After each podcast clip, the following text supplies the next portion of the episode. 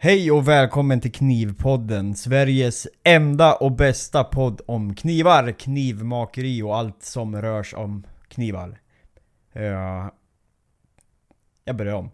Hej och välkomna till Knivpodden, Sveriges bästa podd och enda om knivar, knivmakeri och allt som berör knivar. Vad fan, med oss här idag så är det jag, Axel Alfredsson från Alfredsson Nice. Jonas Jonsson från Risas media. Jag ska gå och ta vatten. Du får börja om igen. Jag ska ta vatten. Det är så varmt där. Jag har fått solsting. Ja. Hej och välkomna till Knivpodden, Sveriges bästa och enda podd om knivar, knivmakeri och allt som berör området knivar. Med oss här så har vi jag, Axel Alfredsson från Alfredsson Nice och Jonas Jonsson från Risas media och Patrik Karlvik från Smedjan Aspen. Välkomna! Där satt den! Tack så mycket. Jaha, vad har ni i glasen idag då? Vad har vi i glasen? Jag har en klackabacken IPA, om det nu är något som heter så. Det är väl en IPA egentligen. Fast en blandning på ale och IPA, tror jag. Klackar i backen? Klackarna i taken, ja, klackarbacken. Ja, precis. Nej, men den är lokal också. Alltså är den alkoholfri? Om det inte är klackarna i taket? Nej, det är den inte, fast den var inte superstark ändå. 6,5, det var väl rätt så, okej. Mm. Och en liten Eriksbergreserv. Jag fick stå över whisken idag, jag kände att det var läge. Det är kul ändå att varenda gång vi pratar om vad vi dricker så tar vi upp procentenheten. Ja, jag vet inte så, som att det är något viktigt. Ja, det är inget svagt det här. Ja. Ja, vad dricker du då, Axel? Ja, nu börjar jag på en holba. Den här, en tjeckisk lågkvallepilsner. Men sen har jag en Dykes med surölen. Jag har riktigt fastnat för dem, eller både jag och min sambo. Masuröl eller vad sa du? Ja, det var ju på den där som du hade kokat ihop av käran. Och skickat till mig på all masur. Ja, precis. Jajamensan. Jag kom från där jag eldade. Jag fick rensa i skorstenen. Det var därifrån. Och därifrån det kom. Ja. Du då, Patrik? Jag har en cirkusöl från morgondagens bryggeri. Hockeyfrilla. Va? Va? En hockeyfrilla. En hockeyfrilla har du. Det har du inte. Det ser jag att du inte har. Silkesöl från morgondagen. Med fizzy-dizzy-smak. Fan. Oh, kan det vara något det? Jag hoppas det. Ja. Vi kanske skulle kunna bara beskriva, om det är någon som inte känner till vad stock removal är, så är det egentligen som jag håller på med nu då, att jag köper ju in stål på remsar eller plåt och sen så kapar jag och slipar in profilen istället då för att kunna smida in knivbladprofilen då. Mm. Så på engelska kallas det stock removal, ett svenskt ord för det, vet inte fan vad det skulle bli. Slip och knip. Eller slip och kaptekniken. Slip och knip, ja. Slip och knip. Ja, men det är så man gör när man inte använder halvmask eller helmask. Då är det slip och knip. Ja, slip och knip. Ja, ja, så är det. Något som stör oss. Ja, ni kan ju nästan tro att vi har veckans scroll varenda vecka. Men nu har vi det som en riktig programpunkt. Så vi börjar väl med er. Har ni någon groll som ni har stött på? Chelsea Miller. Behöver inte vara veckan, det kan vara när tid. När som helst. Nej, ja, alltså det är ju de här jävla, rent ut sagt, Serbian Cleavers alltså. Vilket skit. Ah. Nej, men seriöst, det måste vara den fulaste kniv som någonsin har tillverkats. Ah, jag förstår mig inte på det. Nej. Nej. Nej. Har du gått och startat på det? Är det någon händelse nyligen? Nej, jag har en sån bönestund på 10 minuter där jag bara sitter och vrålgapar på alla som håller på med Serbian Cleavers. Jajamän. Usch. Ja. Nej, jag är inte. Ja, du ser. Jag fattar inte ens hur det kan ha blivit en grej. Nej, det gör inte jag heller om jag ska vara helt ärlig. Man ser ju, man ser de här som använder de där och tycker att den är skitcool. Ja. Liksom. Men det är ju tack... Det är en stor jävla grej. Ja, men det är ju tack vare YouTube. Så enkelt är det ju bara. Så alla som glor på det där skiten ska ju ha en sån där. Och sen så... Ja, men det är... För mig, samma personer... Alltså i mitt huvud som tycker om en Serbian Cleaver, det måste ju vara han som källan var lite på Ullared som står till en vätskan över grillen och skit. Dricker grej, ja, precis. Han har nog en Serbian Cleaver. Anton Eriksson, han frågar vad för olika steg fungerar bra för att få en fin, jämn maskinfinish, alltså typ satinfinish då. Och ja, jag gör ju inga maskinfinisher så att jag överlämnar det. Ni andra då, hur gör ni? För att komma till satin. Mm. Jag kan väl börja med hur jag gör. Alltså, det är, alltså, någonstans är det att jag tänker nog inte gritt. I alla fall för mig blir det fel att tänka i korn. Jag skulle säga att min finish, det är en jävla smörja av allt möjligt. Men stegen är ju liksom... N20 till A65 Gator. Och sen är jag väldigt noga på A65. Och från A65 där kan ju jag gå upp till A45 om jag är finare eller ännu högre upp. Men oftast är det A65, fint skottspritebälte och sen korkbälte. För det är ju faktiskt Daniel som är mäkta imponerad över. Och det mättar jag med polervax. Ja, mycket bra idé. Och då får ju jag en finish. Alltså det är ingen spegel. Alltså det blir ju reflektivt. Men då får ju jag det som jag tycker är liksom en satin motsvarighet till en handgnuggad. Kanske det är 800 fast. Strukturen blir ju liksom bandslipsfinish om man säger så. Så är det väl hur jag gör nästan 90% av fallen. Ja. Ska man ha satin då, kör man på mitt korkband som vi har så är det ett 800-kornsband. Och det betyder i praktiken att man ska gå upp till i alla fall 1000 korn och få med sig alla repor upp till 1000 korn. Så man får bort alla de här 60-120 korn och 400 kornsreporna och sen så kliver man upp till 1000. Man kanske till och med handgnussa på 1000 om man vill det. Och sen så tar man korkbandet och backar ett steg då. Och sen så kör man det emot korkbandet på 800 korn då. Och då får man en väldigt, väldigt fin satinfinish på slipmaskin då. Ett väldigt, väldigt enkelt sätt. Ett annat väldigt, väldigt stor fördel med att köra korkband på slipmaskin, det är ju att reporna som man skapar, mönstret man skapar om man nu tittar i mikroskop, där går det åt rätt håll.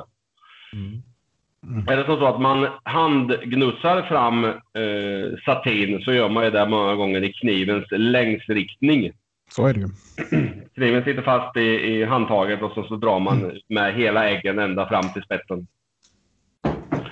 Grejen med det är ju att du har ju reporna åt fel håll med tanke på hur man använder kniven. Är det så att man kör ett korkband så kör du ju 90 grader mot det så att säga. Då gör man ju som när man slipar, när du formar kniven så kör man ju på plandel till exempel och sen så band. Och då håller man ju på det, kniven på det sättet som reporna faktiskt ska användas eller hur man uttrycker sig. Det är också en fördel för det håller, satinen håller bättre om man kör på maskin mot om man kör för hand. Ja, det ligger nog rätt mycket i det faktiskt. Ja. Och det är ju likadant där, samma sak där. Vi kör ju mycket med det. Alltså det är ju väldigt, om man nu ska säga så, väldigt tunna geometrier nere på äggar och sova. Och det är väldigt svårt att handjaga grejer utan att fördärva den geometrin när det är så tunt som det ofta är. Framförallt med då man har blandat in lite mer avancerade slipningar som S-grinds och så vidare och sånt. Så kan man ju lätt jaga undan en del av den... fördelen man har av att ha en maskinfinish då, för att då har du reporna på rätt håll där liksom skär på det hållet det ska, om man säger så. Ja, absolut. Sen tycker jag personligen själv att en handgnuggad finish är finare, men det är ju helt upp tycke och smak. Då var det ju därför jag gör det. Ja, absolut. Så det är olika. Det är också lite tid. Hur mycket tid har man? Absolut, visst är det så. Självklart. Och hur länge man vill hålla armbågar och leder. Ja, det också. Jag såg ju han, på tal om armbågar leder, jag såg det han dansken, Asoberra eller vad han heter, på Instagram. Nej. Han la ju upp nu, han har ju en maskin som handgnuggar åt honom. Ja, jag har sett den där som kan ta... Ja, det kanske det skulle vara något för dig, Daniel, att utveckla. Ja, han jagar maskin. Det var nog 2 år sedan jag gjorde en sån, tror jag. Alltså? Det är inget som finns officiellt. Nej, men det finns redan. Ja, jag håller på till nya intestningen nu utav Lund 2000, så kommer en sån funktion finnas. Ja. Ja. Jag gillar de här riktade tunga slag när jag väl ska handsmida istället för att slå många. Mm. Mm. Men det är långsamt juck istället för snabbt juck. Liksom. Ja, precis. Så att du orkar längre. Men så är det ju när man har större mig. Det blir ju kanske lite mer att flytta på. Kärring då, eller?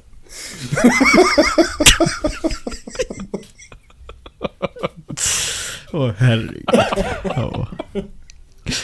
Ja, jag kommer ju bara som en rostportagare. Jag tänker, jag får lägga in ett sådär. Ja.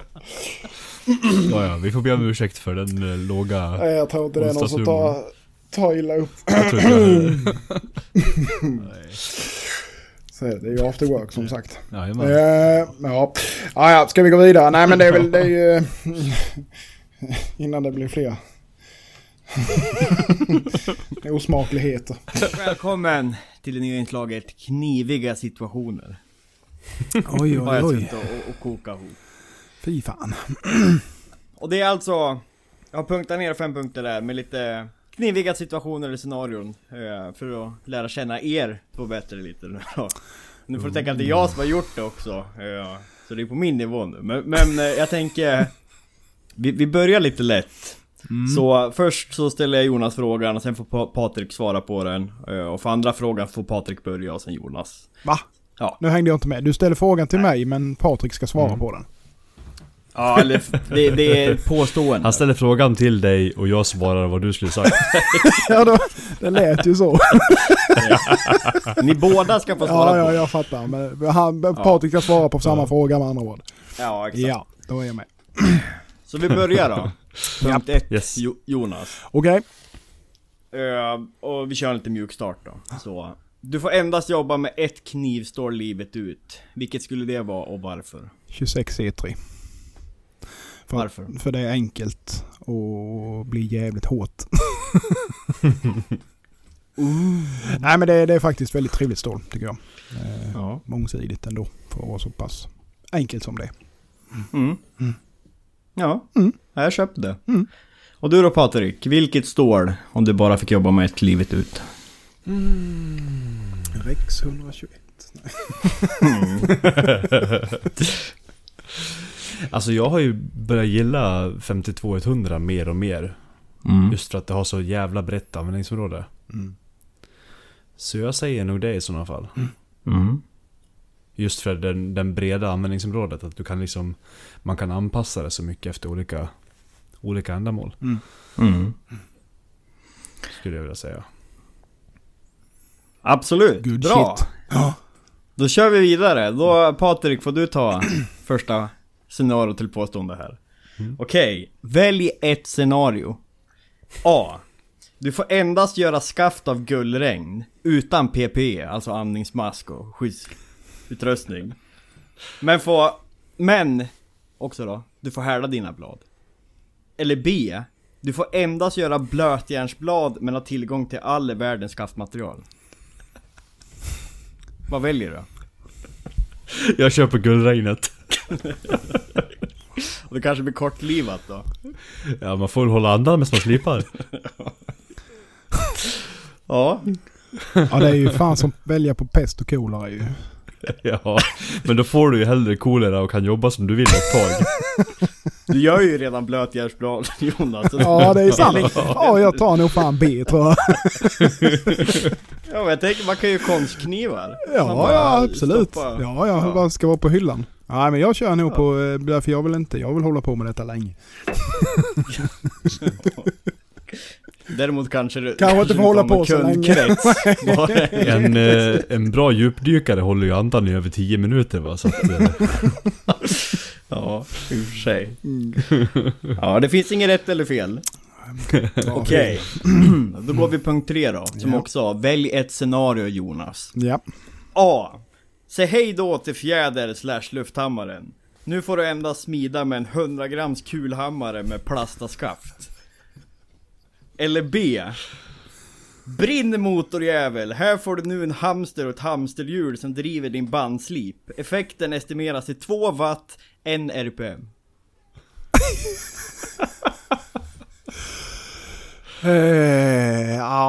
Jag hade nog kört på B, tror jag. Faktiskt. För att jag kan ändå smida så pass långt ner så att den lilla tiden jag tappar där, eller mycket tiden, den är trevligare kulhammaren. Ja, det är på 100 gram också om du ska slipa taper, eller smida tapern och få ner faserna. Ja, fy fan. Ja, Patrik då? Jag säger samma. Jag smider ju hellre än att slipar, så att Ja, då får ni ju vi får börja göra liar helt enkelt. Då. Ja, vi kan göra liar kan vi göra. Så bara hamra fram skärpan istället till den gamla. Jag kan smida andra verktyg än knivar också. Ja, det kan man också göra. Så är det ju. Ja, jag har sagt, det finns inga rätt eller fel. Okej. Patrik, är du beredd? Ett scenario.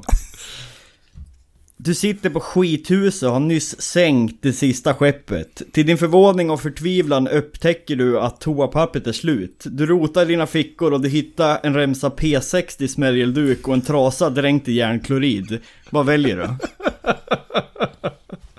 Smärgelduken, den har ju en baksida. Fan, du är för smart för det här. Varför skopar det så? Ja, det går ju med. Så.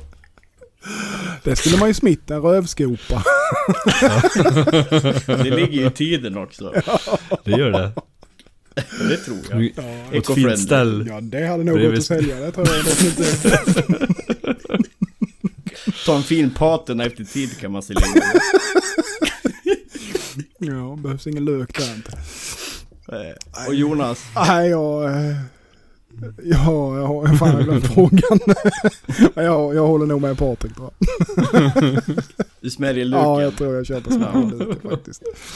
Ja, vi kör ju Mika Basic, toapapper vi knivmakare, så det är ungefär som smäljer luk. Ja, precis. Jajamän. Ja, och sista då. Den är lite öppen, okej? Robin Dahlman, Björn Bergersson och Lamb Lobster Hog knives. Hog Kitchen Knives. I am, menar du? Marry one, fuck one, kill one. Nej, jag skojar bara. Ni behöver inte. Det var bara jag som är. Ja. 13C26 är ju optimerat för rakbladen. Det betyder att man har precis gjort så att korrosionsbeständigheten är tillräcklig. Och tittar man idag på en modern rakhyvel, då sitter det en liten offeranod. Alltså man har klämt dit ett litet metallklips runt de här bladen i kassetten. Vilket gör att de får ett extra korrosionsskydd egentligen. På grund av det systemet då, så blir det ett skydd på de här bladen i rakbladsapplikationen. Därför så håller de sig oftast liksom, även om man använder dem i duschen eller de blir liggande fuktigt och så vidare. Ja, precis. Så det hjälper dem lite grann. Däremot de flesta knivapplikationer eller inga knivapplikationer har man en offeranod i systemet. Nej, vilket gör att den applikationen är lite känsligare. Sen är det också så där att har man en kniv, då vill man kunna använda den när man är och fiskar, även i kontakt med saltvatten. Och det brukar vara de här grejerna som gör då att 13C26 räcker inte riktigt till i den normala knivapplikationen. Sen är ju det där, naturligtvis handlar det ju också om en kombination av hur man använder den, i vilken miljö man använder den, vilken del av världen man bor. Temperatur, fuktighet, salthalt är ju de kritiska. Hur noggrann man är med sin kniv, om man håller den ren och man torkar av den. Man kanske till och med oljar in den. Då kommer man liksom att klara den. Är man inte lika noggrann så kanske den riskerar då att få små korrosionsangrepp. Och på vad som i dagligt tal kallas för en rostfri kniv så vill man inte ha det. Då är den normala kunden ganska känslig för rost, får man väl säga. Ja, precis. Ja, sen handlar det om rosttröga material de här. Man kan få allihop, alla knivstål kan man få rosta om man utsätter dem för en tuff miljö. Så det allt är liksom en skala. Inget är väl rostfritt. Nej. Så är det ju inte. Stainless är väl ett bättre ord som de säger på engelska. Ja, precis. Det handlar ju, beskriver ju mycket bättre egentligen vad det handlar om. Ja, just det. Så det man gjorde, eller det vi gjorde för, vad är det då? 12-13 år sedan någonting, var egentligen att modifiera 13C26. Tog bort lite kol. Vilket har en negativ inverkan på korrosionsbeständigheten. Vi tillsatte lite kväve för att kompensera hårdhetsmässigt utan att påverka korrosionsbeständigheten lika negativt som kolet gör. Och sen tillsattes det vad vi tyckte då precis så mycket krom som behövdes för att klara kniven korrosionsmässigt i 95% för 95% av världens användare på något vis. Normal miljö liksom. Normal miljö och normal användning. Det finns alltid någon som lyckas få det att rosta, men en knivtillverkare vill inte ha tillbaka för många knivar som kommer på reklamation. Nej, så är det såklart. Utan det är ju hela tiden en avvägning. När man tillför så att säga kol och ta bort krom och gå i den andra riktningen, då kommer det att bli fler och fler användare som får problem. Så det är ju det försöket. Sen har vi tagit med oss den processkunskap som vi har lärt oss kring 13C26 för att hålla en riktigt fin mikrostruktur, den renhet som krävs för rakbladstillverkaren. Den har vi ju sett till att få med på den nya stålsorten. Så vår samlade kunskap kring knivstål och rakbladstål finns ju med i den legeringen också. Kol bidrar också negativt då till korrosionsbeständigheten i ett rostfritt material. Så ju mer kol du har, ju mer kommer kolet att binda upp krom som behövs för korrosionsbeständigheten. Och både för kol och krom, för att de ska kunna göra någon nytta, så kan de inte vara bundna i karbider. Alltså de kan inte sitta ihop med varandra, utan de måste ligga inlösta i matrisen, alltså mellan järnatomerna. Och då finns de tillgängliga för att hjälpa till att höja hårdheten, men också för att hantera och förbättra korrosionsbeständigheten. Så det gör ju att bara för att man har 3% kol i ett material på pappret, så är inte det materialet dubbelt så hårt som ett material som har 1,5% kol, och det är inte 3 gånger så hårt som ett som har 1% kol, utan det hela tiden det kol som finns löst mellan järnatomerna, det är det kolet som kommer kunna bidra till hårdheten.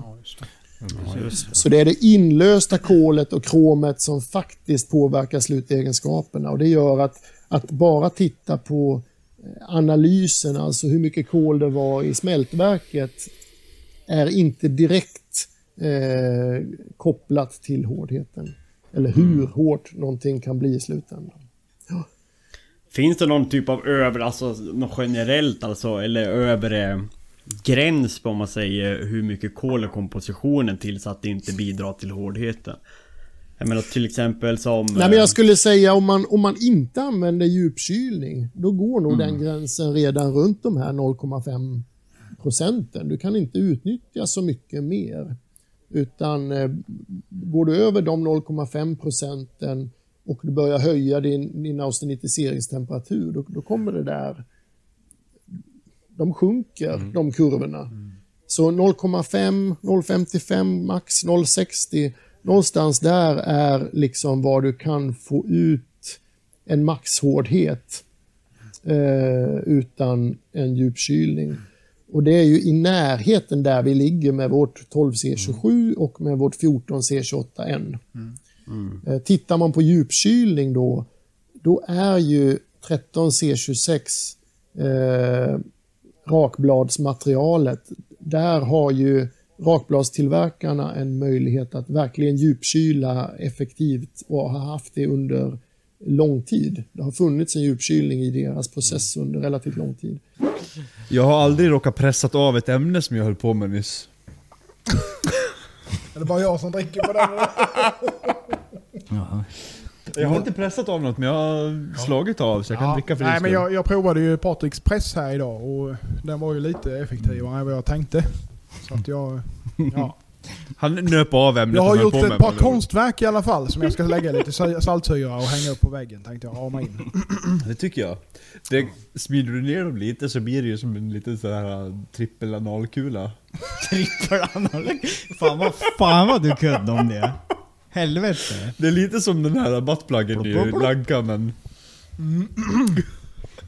Vi går vidare. Vad är grejen med stora knivar? Vet inte vad jag ska ha en till, men en 300 gujotor börjar kännas intressant. Det är det som kallas storkukslögn, David. Ja, precis. Nej, stor kniv är bra. Mm.